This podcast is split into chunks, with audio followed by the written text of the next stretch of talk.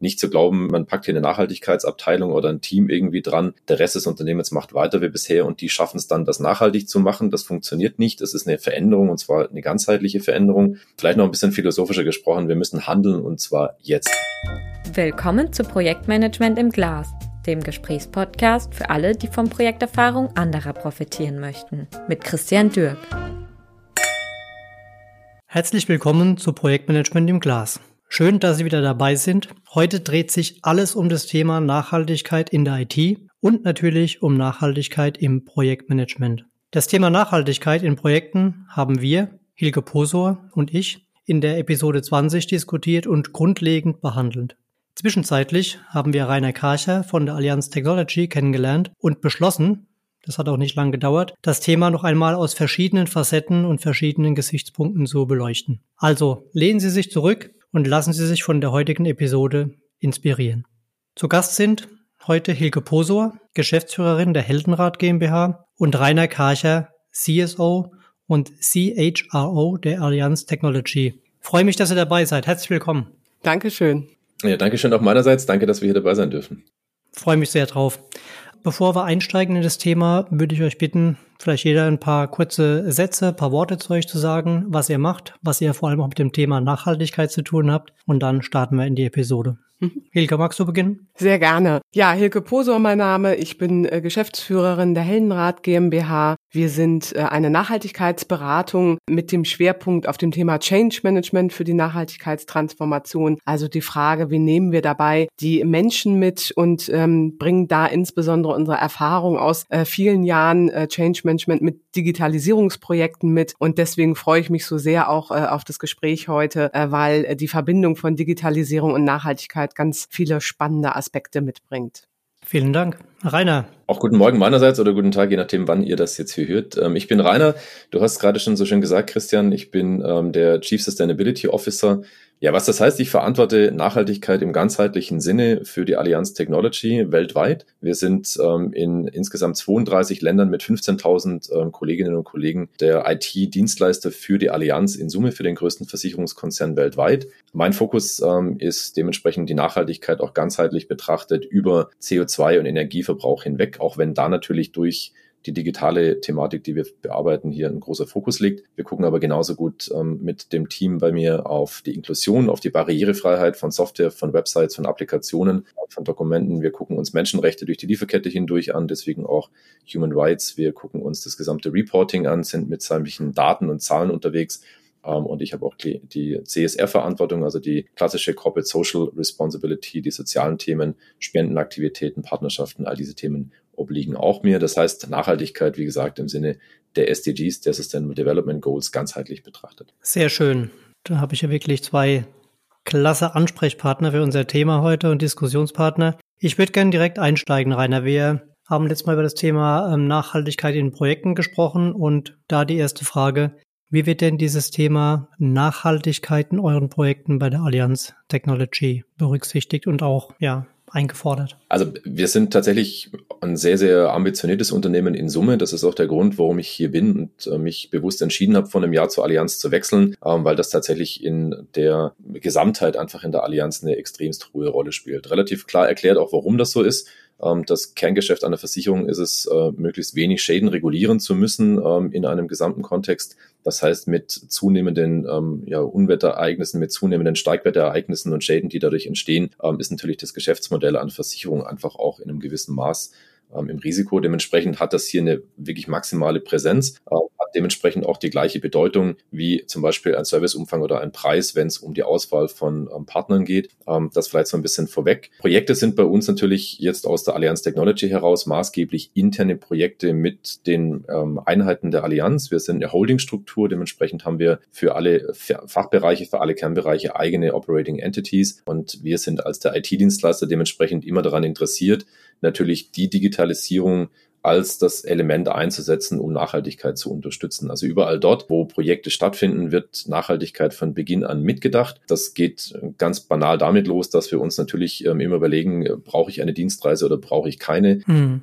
geht die Zusammenarbeit auf virtuelle Art und Weise und äh, wie kann ich möglichst Dateien und Dokumente so bearbeiten, dass ich sie nicht 50 Mal speichern muss und nicht mit E-Mail-Attachments in der Gegend rumschicke, ähm, sondern das Ganze über Online-Toolings mache. Das ist so der, der Basic-Aspekt ähm, natürlich. Dann wird aber auch durchaus immer ähm, sehr genau betrachtet, wo, in welcher Form kann man Digitalisierung nutzen, wo kann man Dinge, die heute vielleicht noch manuell passieren, auch digital tun, um dann ähm, zum Beispiel in dem Kontext äh, Nachhaltigkeit zu unterstützen, ähm, Energiebedarf zu unterstützen. Jetzt hat ähm, IT natürlich ein ganz großes Thema.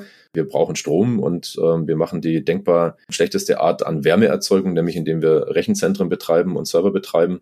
Das tun wir maßgeblich in Cloud-Umgebungen. Dementsprechend sind wir da schon ganz gut und effizient. Nichtsdestotrotz muss sich trotzdem jedes Mal auch in den Projekten ähm, hinterfragt werden, brauche ich welche ähm, Umgebung, in welcher Art und Weise? Habe ich vielleicht schon andere Systeme, die diese Aufgabe erfüllen? Kann ich Redundanzen nutzen? Kann ich Synergien schaffen ähm, oder die Synergien auch nutzen? Das heißt, auch da wird äh, sehr explizit nochmal hinterfragt, was in welcher Form ist wirklich notwendig. Bei uns ist so ein bisschen die Prämisse, weniger ist mehr und äh, wir versuchen zu reduzieren, denn ähm, alles weiter zu steigern. Das ist so ein bisschen die Grundintention dahinter. Mhm. Hat sich da aus deiner, aus deiner Zeit jetzt bei der Allianz Technology schon, schon auch was in den Köpfen verändert in den Projektteams, ja. Wenn man vielleicht am Anfang reinkommt und sagt, okay, ich muss euch mal ein bisschen was erzählen dazu, achtet mal auf die in die Punkte, ja, kommen diese Aspekte inzwischen von alleine aus den Teams? Also sie kommen noch nicht gänzlich und überall von alleine, aber es ist deutlich besser und deutlich anders, als es noch vor ein paar Jahren war. Ich habe von einem Jahr, wie gesagt, äh, von Siemens hierher gewechselt und bei Siemens war der Fokus natürlich ein komplett anderer, weil IT eine mhm. Nebenrolle gespielt hat. Ähm, da war tatsächlich die Produktion, Materialitäten, Fabriken äh, ein deutlich anderer Fokus. Hier in der Allianz ist es so, dass wir natürlich, weil wir keine physischen Produkte herstellen, sondern Versicherungen und Investments ähm, als Kerngeschäft haben, ist natürlich der Anteil digital deutlich höher. Damit ist auch die Präsenz deutlich größer und ähm, ich habe durchaus ein relativ schnell großes Gehör gefunden bei den meisten der Kolleginnen und Kollegen hier drin. Ähm, es ist trotzdem immer noch so, dass man natürlich an vielen Stellen dran erinnern muss, dass man, ähm, auch wenn es Guidance und, und Richtlinien mittlerweile gibt, die wir definiert haben, die wir verabschiedet haben, dass man trotzdem an Menschen herantreten muss. Für uns ist ein, ein wesentlicher Aspekt, das Engagement zu finden, das heißt Eigeninteresse zu wecken. Mhm. Ähm, ich will also nicht permanent der erhobene Zeigefinger sein in meiner Funktion, sondern ich will der sein, der äh, Kolleginnen und Kollegen anregt, ähm, es vielleicht sinnvoll aus eigenem Interesse heraus nochmal zu durchdenken, ob man Dinge nachhaltiger machen kann. Ähm, und das funktioniert ähm, immer besser. Wir sind mittlerweile jetzt auch mit diversen Trainings unterwegs, ähm, an die Mitarbeitenden heranzutreten. Das ist ähnlich wie Cybersecurity. Das ist immer so ein bisschen ein Beispiel, was ich gerne raushole. Cybersecurity war vor zehn Jahren so ein Nebenthema. Da war das so ein bisschen, da gab es ein Team, die haben sich gekümmert, dass man keine Hackerangriffe gekriegt mhm. hat. Mittlerweile äh, wissen alle Mitarbeitenden, dass man einen USB-Stick nicht in den Rechner steckt und eine Mail, die man nicht ähm, vom Absender her schon weiß, wer das ist, auch nicht einfach öffnet ja. und keine Links klickt. Genau da bewegen wir uns gerade mit Nachhaltigkeit auch hin und sind auf einem ganz guten Weg. Aber haben wir das Ziel schon erreicht? Nein, natürlich nicht. Hm, verstanden. Hilke, mal im Spannungsfeld, ähm, genau, zum, zum mittelständischen Unternehmen, in denen du ja auch unterwegs bist, schwerpunktmäßig. Was gibt es ja für Gemeinsamkeiten, vielleicht auch für Unterschiede? Äh, genau, ähm, beziehungsweise ich hätte noch eine Frage an Rainer. Vielleicht Gerne. können wir da gleich nochmal drauf eingehen, ob auch das Thema soziale Nachhaltigkeit in den Projekten eine besondere Rolle spielt, beziehungsweise auch Fragestellungen jenseits der äh, ökologischen Nachhaltigkeit. Aber können wir ja gleich nochmal drauf eingehen. Genau, jetzt hast du gerade gefragt, wo ist da vielleicht der Unterschied äh, dann zu Projekten, ja, oder auch Gemeinsamkeiten. Ne? Mein, Genau, Gemeinsamkeiten, äh, Unterschiede zu äh, Projekten im Mittelstand. Ähm, tatsächlich, ich glaube, der Mittelstand stellt sich diese Fragen noch nicht. Also Digitalisierungsfragen, ja, natürlich, ganz klar. Wie können wir Prozesse digitalisieren? Aber diese Verbindung, so wie Rainer sie jetzt gerade aufgemacht hat, dass damit ja auch ein Beitrag zur Nachhaltigkeit geleistet wird, Verschwendung vermieden wird, ähm, beispielsweise Reiseaufwand reduziert werden kann. Das ist so explizit, glaube ich, im Mittelstand noch nicht da. Es sei denn, es sind die Unternehmen, die äh, sich schon mit einem Nachhaltigkeitsmanagement beschäftigt haben, äh, für die wird es dann schon transparenter. Aber so explizit wird die Frage selten gestellt. Mhm, okay. Dann lass uns mal den Punkt ähm, nochmal aufgreifen, den du eben an Rainer adressiert hast, ja. Und danke für die Frage, Hilke. Also soziale Nachhaltigkeit, äh, ich habe am Anfang so gesagt, meine Rolle ist eine, eine gesamtheitlich betrachtete und äh, referenziere dann direkt postwendend auch auf Energiebedarf und CO2. Also von daher danke für den, für den Hinweis an die Brücke. Ähm, absolut spielt das eine große Rolle. Wir sind global aufgestelltes Unternehmen. Ähm, wir schreiben uns selbst auf die Fahnen, ähm, sehr viel Wert äh, für Inklusion und für ähm, soziale Gerechtigkeit ähm, zu haben. Und das ist tatsächlich auch so. Also das ist eines der höchsten Güter in der Allianz insgesamt und auch ein gelebter Wert ähm, über alle Grenzen hinweg und dementsprechend spielt das natürlich absolut auch eine Rolle. Das heißt, bei uns ist zum Beispiel völlig unabhängig von Geschlecht und religiöser Zugehörigkeit oder auch von sonstigen ethischen Aspekten ähm, eine Mitarbeit, eine Beteiligung in Projekten ähm, immer zu ermöglichen. Und was wir auch versuchen, ist natürlich technisch die Voraussetzung zu schaffen, dass auch Mitarbeitende in Ländern, die ansonsten vielleicht eher Schwierigkeiten hätten, aufgrund technischer Anwendungen ähm, in größeren Projekten mitzuwirken, auch da die Chance haben, weil wir auch die Diversität in den Projekten einfach insofern schätzen, weil sie am Ende ein besseres Ergebnis liefert. Das heißt, das ist tatsächlich, um jetzt vielleicht schon ein bisschen auch den Dreh in die Richtung zu kriegen, ein Win-Win in beide Richtungen. Das ist also nicht nur so, dass wir hier eine soziale Verpflichtung erfüllen und versuchen, das Thema auch wirklich zu leben, was wir, was wir predigen, sondern auch am Ende des Tages hilft es uns wiederum, in den Projektstrukturen mit möglichst diversen Perspektiven auf die Themen zu gucken, dass man am Ende einen Outcome hat, der auch wirklich hilft. Ähm, jetzt ganz klassisch gesprochen, ähm, IT wird von 150.000 Mitarbeitenden der Allianz weltweit genutzt, ähm, in allen unterschiedlichsten Ausprägungen. Also was hilft es mir, wenn ich äh, IT produziere für Menschen, die in Deutschland oder in den USA oder in Indien leben, sondern das muss, wenn dann allumfassend für alle sein, das muss für alle passen. Muss im Prinzip allumfassend sein, ja genau, das war echt immer ein guter Aspekt, ja. Genau, äh, darf ich da aber trotzdem gerade noch mal weiter nachfragen, weil äh, so ein Punkt, der vielleicht auch immer nicht so ganz offensichtlich ist, dass das auch eine Frage der, der sozialen Nachhaltigkeit ist, sich mit ethischen Fragen da auch zu beschäftigen. Ist das bei euch auch ein Thema? Und wie, also wie ist dein Eindruck? Wie sensibilisiert sind da Projektmitarbeitende und Projektleiterinnen und Projektleiter auch für solche ethischen Fragen? Also es ist ein, ein absolut wichtiges Thema und wird gerade sogar noch viel wichtiger im Kontext von Generative AI oder für die Nicht-ITlerInnen ähm, ChatGPT und Co. Ähm, das heißt, was gerade natürlich in dem Kontext eine ganz große Frage äh, spielt, ist, in welchen ja, ethischen Aspekten wurde Code geschrieben oder schreiben wir wieder wiederum Code. Das ist mal die eine Ecke. Ähm, dann haben wir natürlich in den Bereichen Inklusion und Barrierefreiheit einen ganz großen Aspekt, der natürlich auch eine ethische Frage darstellt. Ähm, bin ich inklusiv oder bin ich diskriminierend? Ähm, das heißt, äh, die Software, die Applikationen, die wir auch an unsere Kundinnen und Kunden geben, Konkretes Beispiel, ähm, heute eine Schadensmeldung, wenn man eine Sachversicherung hat bei der Allianz, erfolgt in den meisten Fällen digital. Das heißt, das passiert über eine App, das passiert über ein Smartphone. Ähm, wenn natürlich aber die App ähm, zum Beispiel nicht die entsprechenden Sprachen bietet oder ähm, ob ihres Kontrastes für Menschen mit einer Sehbehinderung oder einer Einschränkung im, im ähm, motorischen zum Beispiel nicht nutzbar ist, dann bin ich in der Diskriminierung. Das heißt, das spielt natürlich eine maßgebliche Rolle, weswegen es zum Beispiel eben ganze Teams gibt, die sich mit dem Thema beschäftigen und entsprechend Regulatorik und Guidelines gibt, die wir erfüllen. Das ist also also in dem Kontext schon mal eine ganz große Thematik, die dann mit Ethik zu tun hat. Dann ist es natürlich auch das Thema ähm, Inklusion von unterschiedlichsten kulturellen Aspekten. Das heißt, dass man Sprache verwendet, die keine Diskriminierung ähm, hat, ähm, dass man religiöse Aspekte möglichst außen vor lässt ähm, aus den ganzen Themen von Software und Co. Also es sind schon sehr viele Ausprägungen, sehr viele Themenfelder, sehr viele Spannungsfelder, die man hat. Und auf deine Frage bezogen, Hilke, wird das überall schon berücksichtigt, wie mit allem. Also wenn Menschen da sind, die sich selbst dafür interessieren, dann natürlich. Ansonsten gibt es da Menschen wie uns und wie mich ähm, in unserer Governance-Funktion, in der Strategiefunktion, die dann darauf hinweisen, das zu tun und das eben dann nicht ins Vergessene geraten lassen. Ich glaube schon, dass die Awareness bei uns eine, eine sehr große ist, eine sehr hohe ist, vermutlich auch mehr als an vielen anderen Stellen. Du hast gerade mit dem Mittelstand auch verglichen, Hilke. Ich glaube, das ähm, hat natürlich der Charme des Großkonzerns. Wir haben entsprechend Ressourcen, wir haben entsprechend Möglichkeiten, uns solche Strukturen zu schaffen. Wenn ich alleine bei mir im Team gucke, ähm, die Hälfte meines Teams aus 14 Personen äh, fokussiert sich auf Inklusion und Barrierefreiheit und Ergonomie. Mhm. Ähm, das kann sich jemand im Mittelstand natürlich ähm, so in der Form gar nicht erlauben oder auch nicht leisten. Ähm, dementsprechend haben wir da aber auch, und deswegen sage ich das, ein Stück weit auch eine, nicht bloß Vorbildrolle, sondern auch eine Funktion, eben dann zu helfen. Das heißt, was wir tun für uns, hat natürlich, ähm, wenn wir mit Partnern zusammenarbeiten, was wir ja sehr häufig tun, gerade in der IT, ähm, ist Outsourcing und äh, mit Partnern auch Coding und Scripting zu betreiben an der Tagesordnung. Ähm, Stichwort as a Service. Viele der Dienste, die wir heute anbieten aus der Technology heraus, werden gar nicht von uns selbst produziert, sondern werden äh, zugekauft und werden dann einfach veredelt und weitergebracht. Und in dem Kontext helfen wir natürlich dann den Partnern, all diese Dinge auch umzusetzen. Das heißt, wir fordern nicht nur ein, sondern wir helfen auch aktiv dann dabei, all diese Dinge zu erfüllen. Sehr schön, ja. Finde ich einen sehr, sehr wichtigen Aspekt. Du hast vorhin gesagt, Rainer, ihr macht das Thema ähm, nachhaltige Digitalisierung. Und da würde ich ganz gerne mal die beiden Wörtchen vertauschen, ja, und das Thema Digitalisierung für Nachhaltigkeit mal als Impuls reingeben. Hilke, magst du mal beginnen mit dem Thema? Ja, sehr gerne, weil das äh, liegt mir immer so am Herzen. Äh, Digitalisierung, äh, Rainer hatte es ja gerade schon auch geschildert. Natürlich kann ich, wenn ich Prozesse digitalisiere, äh, Ressourcen schon mit einer nachhaltigen Digitalisierung äh, schon auch viel äh, leisten.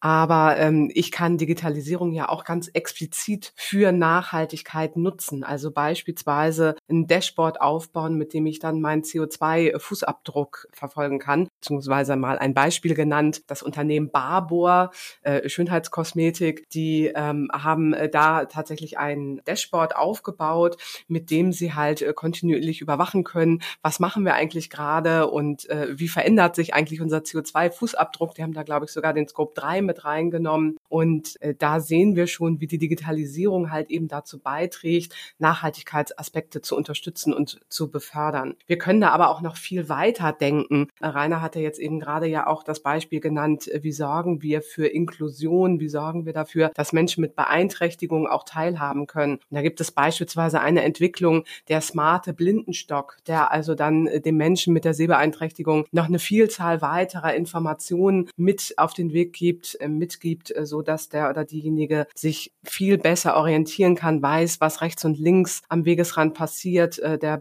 smarte Blindenstock kann vor Gefahren ähm, äh, warnen und äh, das ist so ein Beispiel, wie die Digitalisierung wirklich für Nachhaltigkeitsaspekte genutzt werden kann. Ein, ein wunderbares Beispiel, danke Hilke.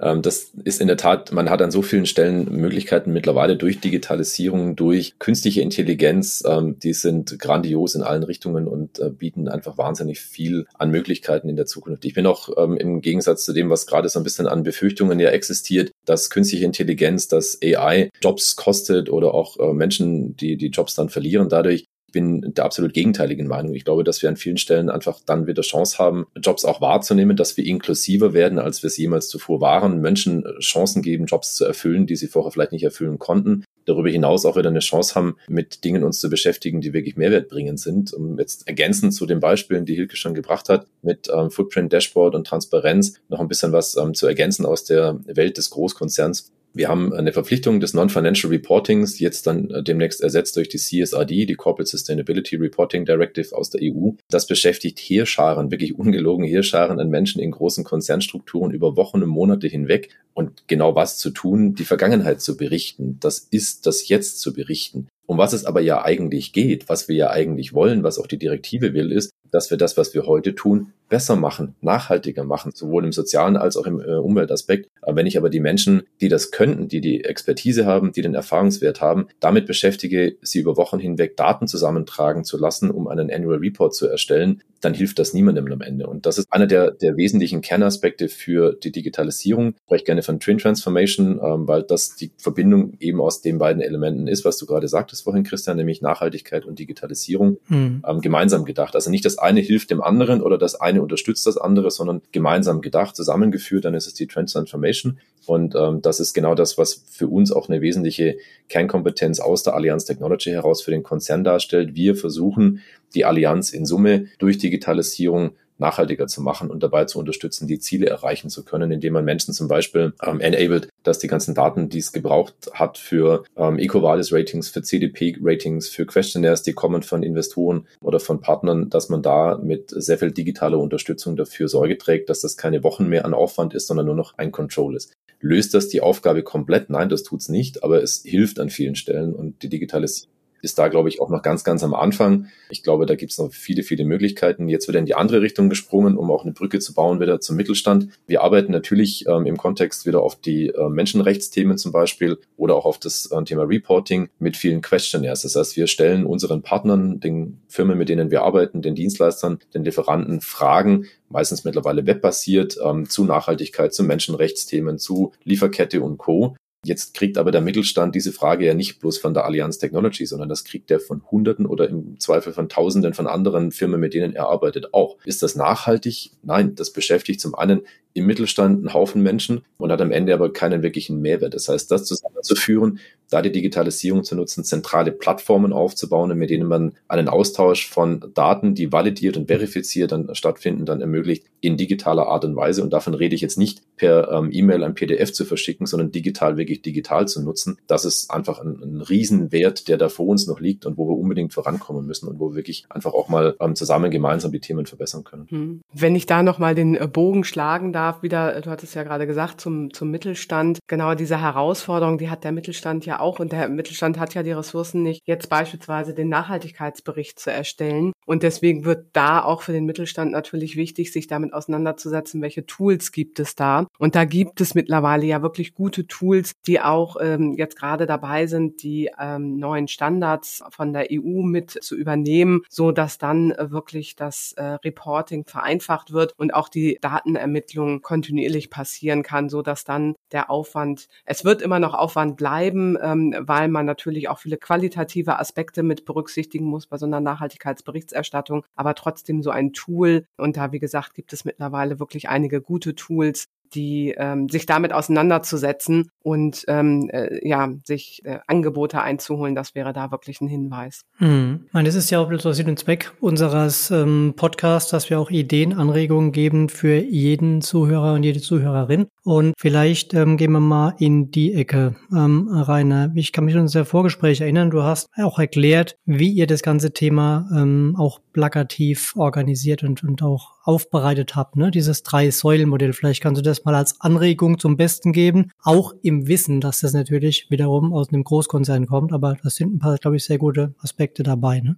Sehr, sehr gerne, ja. Das ist äh, tatsächlich auch nichts, was ich in der Allianz erfunden hätte, sondern das war ein Thema, was sich schon in der Siemens-Zeit entwickelt hat, äh, was natürlich ein Stück weit diesen IT-Gedanken mit sich trägt, ähm, zu sagen, ich habe einen eigenen Fußabdruck, Hilke hat es vorhin gesagt, Transparenz zu schaffen, überhaupt erstmal Klarheit zu kriegen, was ist denn meine Wirkung und wo existiert diese, wie kann ich das verändern, wie kann ich meinen Fußabdruck minimieren? Und im nächsten Kontext das Thema Handabdruck, das heißt, wo kann ich in dem Kontext bei mir ähm, IT als mehrwertbringendes Element nutzen, wo kann ich durch IT wo kann ich durch Digitalisierung die Nachhaltigkeit unterstützen, Automatisierung als Stichwort, was gerade eben schon genannt wurde. Und als letztes der Herzabdruck, ähm, bin ich nicht ganz unstolz drauf, diesen Begriff etabliert zu haben, weil das genau dieses Thema der sozialen Nachhaltigkeit in einem gewissen Maß mitbringt. Das heißt, wie hinterlasse ich einen Herzabdruck in der Gesellschaft und wie hinterlasse ich auch ein Stück weit Emotion? Warum ist das so wichtig? In den meisten äh, Unterlagen mittlerweile, es gibt jetzt auch diverses an Büchern zu dem Thema, ähm, nachhaltige Strategien, Unternehmen und vom Fußabdruck und vom Handabdruck liest man eigentlich überall. Der Herzabdruck kommt ähm, selten vor. Aus meiner Sicht eine verpasste Chance, weil was brauche ich, um Menschen ähm, im Unternehmen zu motivieren? Wir sind immer Getriebene von tagtäglichen Alltagsaufgaben. Wir sind jeden Tag beschäftigt mit E-Mails, mit Telefonaten, mit Terminen, mit tausend Themen auf unseren Tischen. Da ist es schwer, jemanden zu motivieren, jetzt noch was zusätzlich zu tun oder etwas anders zu machen. Und jetzt sind wir bei dem Thema Nachhaltigkeit mit nicht weniger als einer Transformation und aus meiner Sicht der größten Transformation, die die Menschheit jemals tun äh, musste und bewältigen musste, ähm, ausgestattet. Somit braucht es eine Motivation und die Motivation kommt, wenn ich Purpose erfahre, wenn ich an irgendeiner Stelle merke, das, was ich tue, mein Handeln hat eine Wirkung. Und diese Wirkung kommt über soziales Engagement, die Wirkung kommt über einen Herzabdruck in unterschiedlichster Ausprägung. Jeder Mensch hat einen anderen Trigger, jeder Mensch hat eine andere Thematik, für die er sich begeistert, sei es Menschen mit Behinderung, sei es Umweltschutz, sei es Plastik einsammeln, sei es Müllreduktion, sei es die Ernährung. Also es gibt unterschiedlichste Themenfelder, die für jede und jeden von uns da eine Rolle spielen. Wenn ich das wecke, wenn ich da schaffe, eine, einen Zündfunken zu erzeugen, ähm, um Menschen zu begeistern und Menschen zu motivieren, dann kriege ich, glaube ich, auch genau den Willen zu einer Transformation geweckt. Und das ist genau der Grund, warum ich diesen Dreiklang erzeugt. Hm. Darf ich da äh, auch den Bogen schlagen, Rainer? Ich äh, finde diesen Begriff großartig und wir werden den bei Heldenrat auch auf jeden Fall mit übernehmen, ähm, weil uns das auch so am Herzen liegt. Ähm, äh, genau den, ähm, ja, wir sprechen immer vom Gemeinwohlbeitrag oder genau den gesellschaftlichen Beitrag. Und da möchte ich gerne den Bogen schlagen, weil das für Mittelständler tatsächlich auch recht einfach zu verfolgen ist, weil die von Haus aus Mittelständler oder aber auch Familienunternehmen von Haus aus immer schon sehr sozial engagiert sind. Äh, die engagieren sich stark in ihrer Region, in ihrer Gemeinde, in ihrem direkten Umfeld oder aber auch mit Partnern zusammen. Und das können sie nutzen, beziehungsweise auch ganz einfaches einfacher Ansatz ist immer, die Mitarbeitenden zu fragen, wofür engagiert ihr euch eigentlich? Und wir wissen, äh, jeder dritte Bundesbürger ist ehrenamtlich engagiert. Ähm, das wird in den Unternehmen genauso äh, sich widerspiegeln und einfach die Mitarbeitenden zu fragen, wofür engagiert ihr euch? Und dann kann man ähm, ganz toll irgendwie Aktionen starten, dass man sagt, so jedes Jahr äh, unterstützt man mal ein, eins dieser mitarbeitenden Projekte. Das wertet oder das ist natürlich auch nochmal eine Form von Wertschätzung für die Mitarbeitenden und ihr Engagement. Und ganz nebenbei bietet das nochmal auch einen tollen Ansatz zu gucken, was für Kompetenzen hat äh, dort jemand eigentlich ähm, entwickelt, die vielleicht aber auch fürs Unternehmen relevant sind. Ähm, wir wissen alle, die wir uns mal ehrenamtlich engagiert haben, da kann es sein, dass es auch mal sehr emotional wird und dann habe ich zumindest immer wieder die Erfahrung, dass die Menschen, die sich ehrenamtlich engagieren, unter Umständen eine besondere Kompetenz in dem Konfliktmanagement haben mhm. oder aber auch Projektmanagement oder äh, Christian das Thema, was uns ja auch beschäftigt hat, die Tage Change Management, mhm. sich mit Veränderungen und nicht nur unternehmensweiten oder organisationsbezogenen Veränderungen, sondern mit gesellschaftlichen Veränderungen zu beschäftigen und diese Kompetenzen dann auch auf die Unternehmen zu übertragen. Und äh, das mit dem Begriff des Herzabdrucks zu überschreiben, äh, wie gesagt, da können Mittelständler ganz einfach auch einen eigenen Herzabdruck hinterlassen. Wenn ich da noch ergänzen darf, vielleicht noch ein zusätzlicher Punkt, weil was du gerade ansprichst, Silke, ist natürlich auch eine Frage von ähm, im Neudeutschen Talent Retention, Talent Attraction, das heißt Mitarbeitende im Konzern zu halten und auch eine Begeisterung auszulösen für gerade neue Positionen. Wir haben alle Fachkräftemangel in diesem Land. Wir haben ein wahnsinniges Problem, der Mittelstand zum Teil noch viel mehr als wir in den großen Konzernen, Nachwuchs zu finden. Und ich glaube, was jetzt natürlich da noch ergänzend hinzukommt, ist, dass ähm, gerade junge Menschen, die frisch von universitärer ähm, oder auch von schulischer Ausbildung kommen, natürlich einen großen Wert darauf legen, in den Unternehmen zu gehen, indem sie einen Beitrag leisten können. Ich glaube, das, was man weithin als Grassroot bezeichnet, wo weithin ähm, immer diskutiert wird, naja, die Mitarbeitenden kommen hierher bloß um Geld zu verdienen, am Ende des Tages gehen die nach Hause und dann ist äh, das, das Leben quasi das Entscheidende. Glaube ich nicht. Ich habe eine andere Erfahrung gemacht und das ist, dass Menschen sich aktiv gerne einbringen wollen, das Gefühl haben wollen, dass sie im Unternehmen einen Beitrag, einen wirklichen Wertebeitrag leisten können. Und das ist, glaube ich, das vereint den, den kleinsten Mittelstand, das kleinste Familienunternehmen mit dem größten ähm, Konzern. Das ist überall gleich. Und wenn ich das schaffe, dann schaffe ich gleichzeitig Motivation und schaffe gleichzeitig auch Attraktivität als Arbeitgeber. Ja, das ist auch eine wunderbare Brücke, die du gerade gebaut hast, Rainer, zum Thema, wie fange ich damit an? Ne? Auch mal in diesem Kontext, ähm, welche Daten haben wir vorhin schon mal kurz diskutiert, brauche ich denn dafür? Also diese beiden Punkte würde ich gerne mal in die, in die Runde geben. Ähm, Bedeutung von Daten für die Bewertung von Nachhaltigkeitsrisiken und umgekehrt, wie starte ich denn damit und mit welchen Feldern kann ich anfangen, um auch diese Daten zu erzeugen und sie zukünftig dann natürlich auch sinnvoll bereit zu haben, um damit zu arbeiten und auch entsprechend zu reporten. Lassen wir mit den beiden Punkten nochmal anfangen. Hilke, magst du mal loslegen? Ähm, ja, wobei das ist äh, natürlich wirklich ein Kernthema bei äh, Rainer ähm, aus dem Versicherungsbereich. Mhm. Aber trotzdem, äh, wenn wir da äh, schon mal direkt den Bogen schlagen, die Daten oder äh, die Erstellung eines Nachhaltigkeitsberichtes hilft einem dabei, äh, Transparenz herzustellen. Und eine Frage äh, im Nachhaltigkeitsbericht ist beispielsweise immer, welche Risiken sehen Sie, beziehungsweise immer auch zu bewerten, gibt es Risiken, die auf uns zukommen? Mhm. Wie werden wir von verschiedenen Nachhaltigkeitsthemen beeinflusst, ganz praktischen Produktionsunternehmen, was in einem äh, Gebiet liegt, wo die Gefahr von Starkregenereignissen äh, besteht, äh, muss sich natürlich damit auseinandersetzen, dass die Gefahr besteht, dass die Produktionshallen ähm, überschwemmt werden können. Das ist ein Nachhaltigkeitsrisiko. Und ähm, solche Fragen werden häufig im Nachhaltigkeitsbericht gestellt. Und deswegen müssen die Unternehmen da Informationen zusammentragen und äh, darüber auch berichten, wie sie sich dann auf solche Nachhaltigkeitsrisiken einstellen. Aber ich glaube, Rainer, bei euch kriegt das natürlich noch eine ganz andere Dimension. Ja, absolut. Also genau die Frage der, der Vorhersehung sozusagen ist ein entscheidendes Kriterium. Die Allianz versichert von Privatpersonen bis hin zu großen Industrieanlagen, zu Projekten, zu Filmen, ähm, so ziemlich alles. Ähm, selbst die SpaceX-Raketen von Herrn Musk sind allianzversichert, wenn sie starten und wieder landen.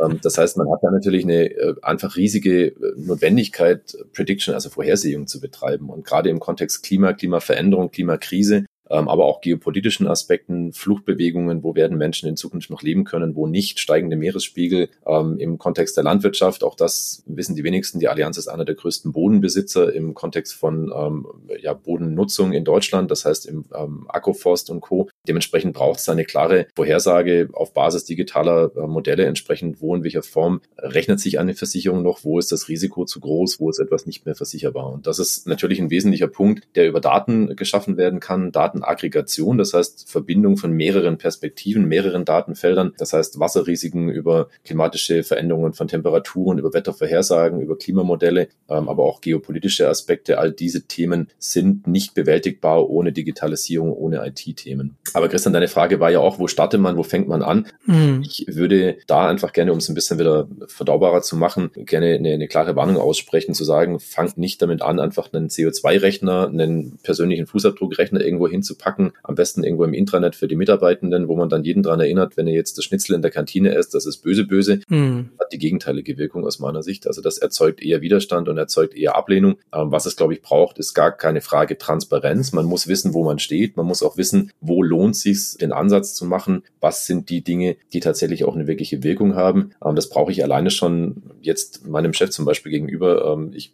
habe natürlich Notwendigkeit zu erklären, warum investiere ich hier und warum bin ich da mit äh, viel Zeit und Geld ähm, an dem Thema, ähm, wenn vielleicht an der anderen Stelle die Wirkung eine größere sein könnte. Das ist aber immer ein Thema, was ich mit Zahlen, mit Fakten, mit Daten belegen kann. Ähm, jetzt auf IT bezogen ist natürlich eine Cloudifizierung, möglichst alles aus dem direkten Rechenzentrum in die Cloud zu bringen, schon mal einer der größten Hebel. Das sind aber Projekte, die brauchen vier bis fünf Jahre Zeit. Mhm. Das mache ich nicht mal eben so. Und jetzt ist die Frage, mache ich jetzt vier bis fünf Jahre lang nichts und arbeite auf dieses eine Thema hin oder mache ich in der Zwischenzeit vielleicht ein paar andere Themen? Das kriege ich aber nur, in Unternehmensstrukturen, und das ist, glaube ich, in dem Falle auch egal, ob Mittelstand oder Großkonzern, ähm, es wird immer über Zahlen, über Daten, über Fakten gehen. Konkretes anderes Thema in dem Kontext ist, ähm, die CSRD wird vom CFO, also vom, vom äh, Chief Financial Officer abgezeichnet. Das heißt, auch da spielen natürlich Zahlen einfach eine maßgebliche Rolle. Der will genau wissen, wo an Stellen passiert jetzt was, welchen Einfluss hat das ähm, auf den Wert des Unternehmens, auf den Umsatz des Unternehmens, auf den Aktienkurs gegebenenfalls. Das heißt, ich brauche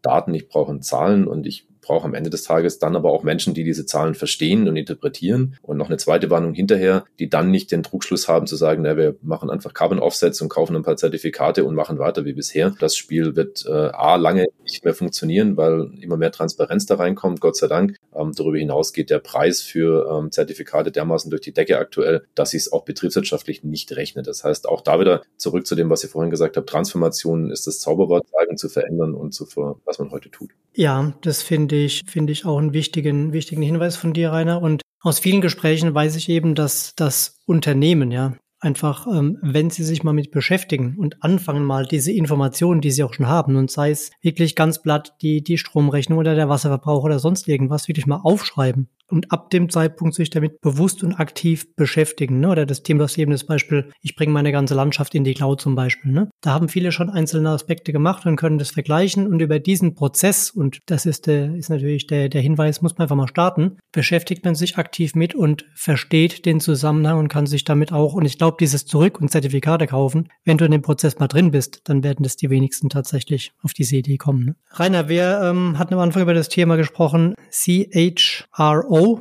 der Chief Human Rights Officer und das schöne Wörtchen Lieferketten-Sorgfaltspflichtengesetz. Und ich würde ganz gerne mal diese, diese Kurve nehmen und ich bitte, das nochmal in den Zusammenhang zu bringen. Sehr, sehr gerne. Also das LKSG, um es abzukürzen, um ein bisschen zu vereinfachen, ähm, ist ja gerade wieder durch die Presse gegangen, weil unser lieber Robert Habeck das Thema nochmal diskutiert hat im Kontext des kommenden europäischen Pendants. Es gibt die CSDDD oder äh, CSDDD, das ist das Corporate Supply Chain Due Diligence Directive Gesetz, was kommt. Das hat im Prinzip die Vereinigung von zwei Feldern, nämlich die Nachhaltigkeit und die Menschenrechtsthemen. Das deutsche LKSG fokussiert primär auf Menschenrechte. Da ist zwar so ein kleiner ähm, Anhang mit dran, der sich um Themen wie Quecksilber und Co. kümmert. Das hat eine, so eine gewisse Nachhaltigkeitsthematik auch im Umweltschutz noch mit drin. Aber mal grundsätzlich ist der Fokus auf Menschenrechten. Und das ist insofern ein wahnsinnig wichtiges Unterfangen. Es gibt ähm, seit Jahrzehnten den Versuch, Menschenrechte zu verbessern, Sklaverei zu beenden, ähm, die schlechte Bezahlung von Menschen in schlechten Arbeitsbedingungen zu beenden. Ich glaube, die Bilder mhm. kennen wir alle aus gerade auch der Textilindustrie zum Beispiel, ähm, wo das ein dramatisches Thema ist aber auch deutlich näher an uns dran. In Spanien zum Beispiel, wo Menschen in großen Gewächshausumgebungen Obst und Gemüse, zum Teil auch Bio-Obst und Gemüse unter fast sklavenähnlichen Bedingungen ähm, anbauen, ohne Schutz irgendwie mit Pestiziden arbeiten und Co. Ähm, all diese Themen zu verändern und darauf Einfluss zu nehmen, hat jetzt mit dem LKSG seit 1. Januar diesen Jahres für große Konzerne und dann im weiteren Verlauf immer weiter runtergebrochen, auch für kleinere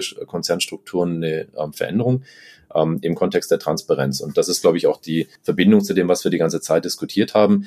Es geht primär erstmal darum, überhaupt mal Klarheit zu schaffen, weil an vielen Stellen hat man heute so viele Schritte und Zwischenschritte in der Lieferkette, dass das Unternehmen, was am Ende ein Produkt verkauft oder dann das finale Produkt äh, in seiner Erzeugung hat, ja schon zum Teil gar nicht mehr weiß, was steckt denn da alles dahinter, weil das sind Contractors, Subcontractors, Sub-Subcontractor dahinter. Ähm, das geht zum Teil aber auch in Themen wie Sicherheitsdienste, die dann Menschen äh, nicht richtig behandeln und ähm, Gewalt zum Beispiel äh, eine, eine, Rolle spielt. Das geht auch sehr stark in ähm, die Themen von Gender Equality, dass Frauen nicht für niedere Arbeit schlecht bezahlt irgendwo gezwungen werden, ähm, ihren Lebensunterhalt verdienen zu müssen. Und diese Themen transparent zu machen, das ist die Aufgabe des LKSG.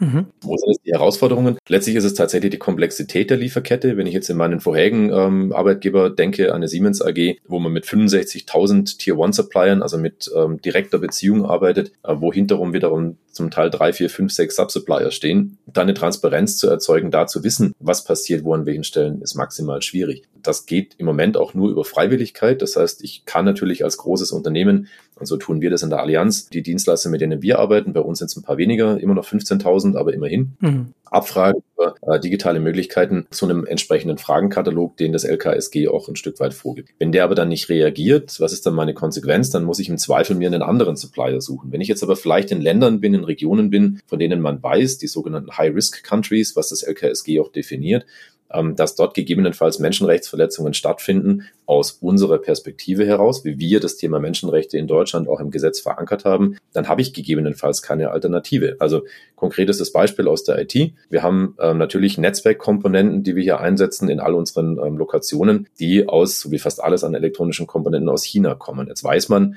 Netzwerkkomponenten werden primär in Xinjiang produziert. Xinjiang ist bekannt und in der Presse auch gewesen, dass gegebenenfalls Menschen, ähm, Uiguren, mit entsprechend ähm, Zwangsarbeit versehen sind. Habe ich da jetzt eine Alternative dazu? Natürlich kann ich und muss ich das Thema transparent darstellen. Ich muss auf diese Partner, auf diese Lieferanten zugehen, sehr klar transparent auch fordern, dass sich das ändert. Die Frage ist, tun die das? Und wenn sie es nicht tun, was ist meine Konsequenz? Habe ich eine Möglichkeit, aus dem Thema auszusteigen? Nicht wirklich. Ich brauche Netzwerkkomponenten, sonst kann ich nicht arbeiten. Und das sind so ein bisschen die Herausforderungen, die wir jetzt gerade vor der Nase stehen haben. Nichtsdestotrotz glaube ich, ähm, dass durch die Größe und die Vehemenz, denn der, der Umfang dieses Gesetzes, ähm, und da wird jetzt die Brücke auch in Richtung Mittelstand geschlagen, das bezieht alle mit ein. Also das heißt, selbst wenn jetzt das große Unternehmen wie jetzt wir im Moment nur einen Bericht veröffentlichen muss und das Bundesamt für Ausfuhr- und Wirtschaftskontrolle, die BAFA, ähm, die das kontrolliert, dann nur auf uns guckt, am Ende sind doch wieder alle betroffen. Auch der kleinste Mittelständler ist betroffen, weil mit dem arbeite ich ja. Das heißt, unterm Strich hat natürlich trotzdem jeder sich mit dem Thema zu beschäftigen und das ist ja auch gut so. Darum geht's am Ende des Tages, dass ich Dinge transparent mache,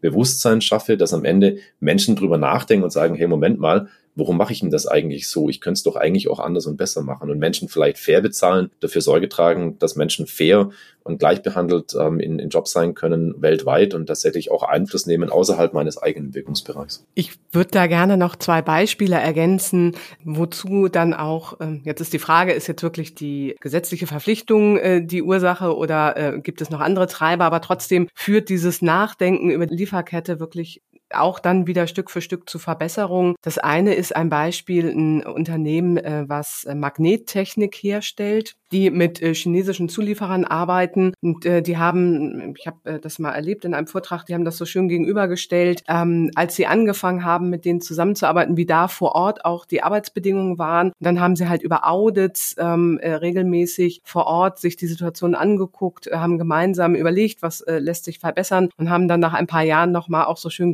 gegenübergestellt, wie sich dann auch in diesem Umfeld die Arbeitsbedingungen verändert haben. Ja, das wird noch nicht alle Herausforderungen, die wir beispielsweise an diesem Standort haben, lösen. Aber trotzdem leistet es einen Beitrag, die Situation auch für die Menschen vor Ort zu verbessern, sich da auch auf den Weg zu mhm. machen. Und das äh, zweite Beispiel, äh, was ich noch mitgeben wollte, das ist aus der Textilindustrie. Da wissen wir natürlich auch, die Textilindustrie ist da ganz äh, stark von betroffen, wie die Lieferkette wirklich äh, funktioniert und wie da die Bedingungen sind. Und da gibt es immer, immer mehr Labels, die sich genau damit beschäftigen und sagen, wir versuchen hier wirklich eine verantwortungsvolle Lieferkette aufzubauen, ähm, die Lieferkette auch kurz zu halten, damit wir auch Einfluss haben auf die Bedingungen. Und da hilft natürlich auch die Transparenz darüber, sich überhaupt anzufangen, darüber Gedanken zu machen und solche Entwicklungen dann zu befördern. Also insofern, äh, äh das ist natürlich immer die Frage, gesetzliche Regulierung beeinflussen natürlich die, die Freiheit, ähm, die unternehmerische Freiheit, aber auf der anderen Seite führen sie hier wirklich zu äh, deutlichen Verbesserungen auch. Sehr schöne greifbare Beispiele, Hilge.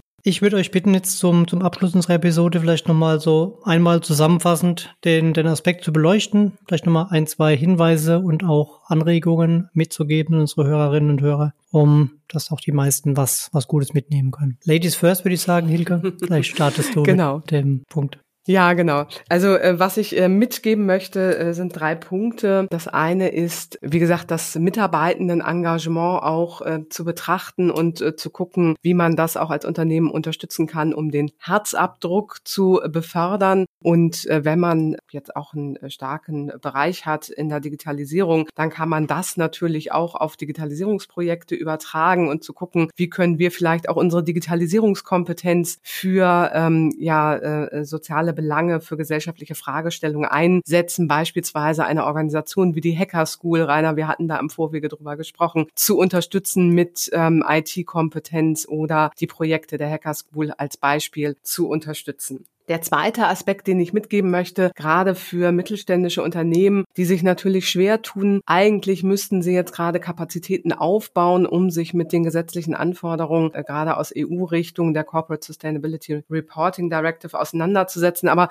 viele haben ja gar nicht die Chance, jetzt wirklich ad hoc äh, da auch Stellen zu schaffen. Aber was wirklich, was ich in vielen mittelständischen Unternehmen jetzt äh, erlebe, ist, dass zumindest schon mal eine Person benannt wird, ähm, die sich mit diesen Fragen beschäftigt, die anfängt, sich da zu informieren, ähm, sich austauscht, äh, sich zu qualifizieren. Das ist auf jeden Fall sehr, sehr niedrigschwellig und noch nicht ausreichend, aber schon mal der erste Schritt, damit dieses Bewusstsein ins Unternehmen kommt und man auch äh, jemanden hat, der immer wieder die Fahne hochhält und sagt, Mensch Leute, aus Nachhaltigkeitsaspekten müssten wir hier eigentlich gerade andere Fragen stellen. Und der dritte Punkt, den ich noch mitgeben möchte, äh, auch etwas, was mit den neuen EU-Anforderungen noch viel stärker ins Gewicht fällt, ist äh, der Stakeholder-Dialog. Also mit ähm, unterschiedlichsten Stakeholdern intern und extern in den Austausch zu gehen. Das wird immer stärker gefordert, da auch zu zeigen, was machen wir eigentlich. Natürlich sind die Unternehmen mit Kooperationspartnern, mit Universitäten im Gespräch, aber auch hier nochmal den Bogen zu schlagen, beispielsweise Unternehmen oder Sozialunternehmen mit äh, in den Dialog einzubringen. Mhm. Bei einem Unternehmen aus der Textilbranche wäre das beispielsweise ein Partner wie Save the Children, ähm, die nochmal äh, dann auf Fragen äh, der Menschenrechte in den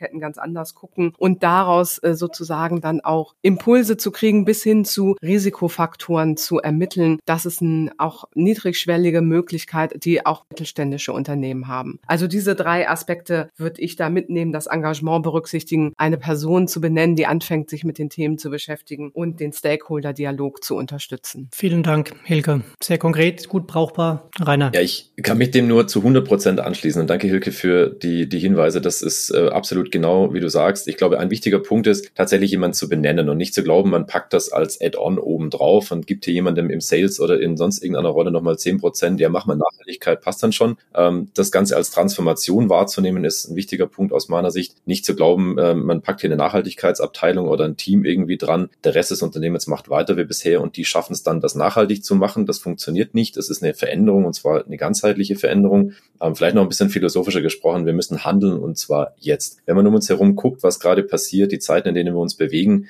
die sind äh, wahnsinnig volatil und wir brauchen definitiv in dem Kontext einfach eine Veränderung, eine positive Veränderung. Man muss Chancen sehen, man muss diese Chancen auch nutzen. Nachhaltigkeit ist eine Chance, nicht bloß eine Herausforderung, es ist auch eine Business-Chance, wenn man in die Firmenfelder guckt. Es ergeben sich wahnsinnig viele neue Möglichkeiten durch ähm, das Thema Nachhaltigkeit, wenn man es ganzheitlich betrachtet. Genau wie Silke schon gesagt hat, soziale Nachhaltigkeit darf weiter nicht runterfallen, sondern das muss genauso die gleiche Wertschätzung erfahren wie auch ähm, CO2 und die Klimakrise.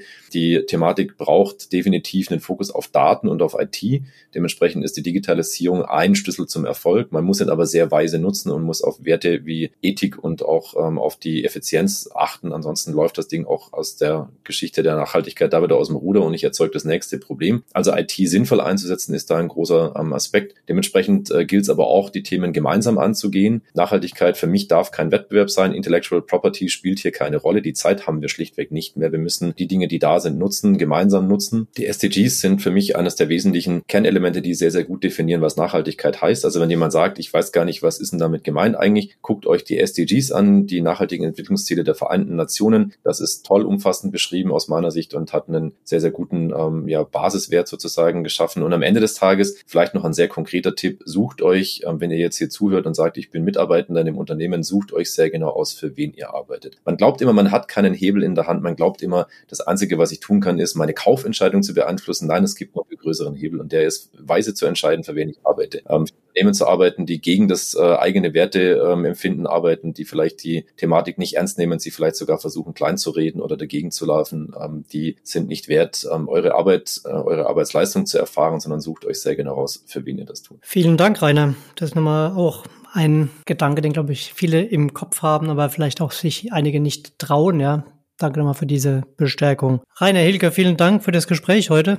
Mir hat's riesigen Spaß gemacht. Ja, mir auch. Vielen Dank. Und ich finde das so toll, dass wir tatsächlich die Facetten nochmal beleuchtet haben. Digitalisierung und Nachhaltigkeit. Rainer, du hast den Begriff der Twin Transformation genannt. Äh, vielen Dank. Mir hat das viel Spaß gemacht. Kann ich absolut auch wieder nur bestätigen. Vielen Dank an euch, Hilke ähm, und äh, Christian, für die Zeit. Das hat super Spaß gemacht. Ich hoffe, es hat ein paar Anregungen geschaffen. Ähm, vielleicht noch ähm, in die Richtung auch der Hinweis, ähm, sucht gerne den Kontakt. Ich glaube, sowohl, äh, da kann ich für dich, ähm, Hilke, als auch für mich sprechen. Wir sind sehr offen, sehr zugänglich, auch per LinkedIn LinkedIn, wenn ihr Kontakt braucht und Details haben wollt. Das war jetzt hier mal ganz äh, kurz zusammengepackt in, in ein bisschen mehr als eine halbe Stunde, glaube ich, ein Überflug. Aber wenn ihr im Detail irgendwelche Themen wissen wollt, wenn ihr Erfahrungswerte austauschen wollt, wenn ihr ähm, Details irgendwie braucht zu technischen Lösungen, kommt gerne auf uns zu. Jederzeit sehr offen und sehr gerne im Austausch. Dem schließe ich mich sehr gerne an. Genau, das ist, glaube ich, ein guter, guter Punkt, ja. Also stellen wir auch gerne den Kontakt her. Auch freuen wir uns immer über Anregungen, Fragen, Kommentare und auch einfach den Kontakt. Gerne eine kurze E-Mail an podcast.corivus.de und äh, freuen wir uns über die Reaktionen. Also vielen Dank und wenn es Ihnen gefallen hat, abonnieren Sie gerne unseren Kanal bei Apple Podcast oder allen anderen gängigen Podcast-Plattformen, die es gibt. Und ja,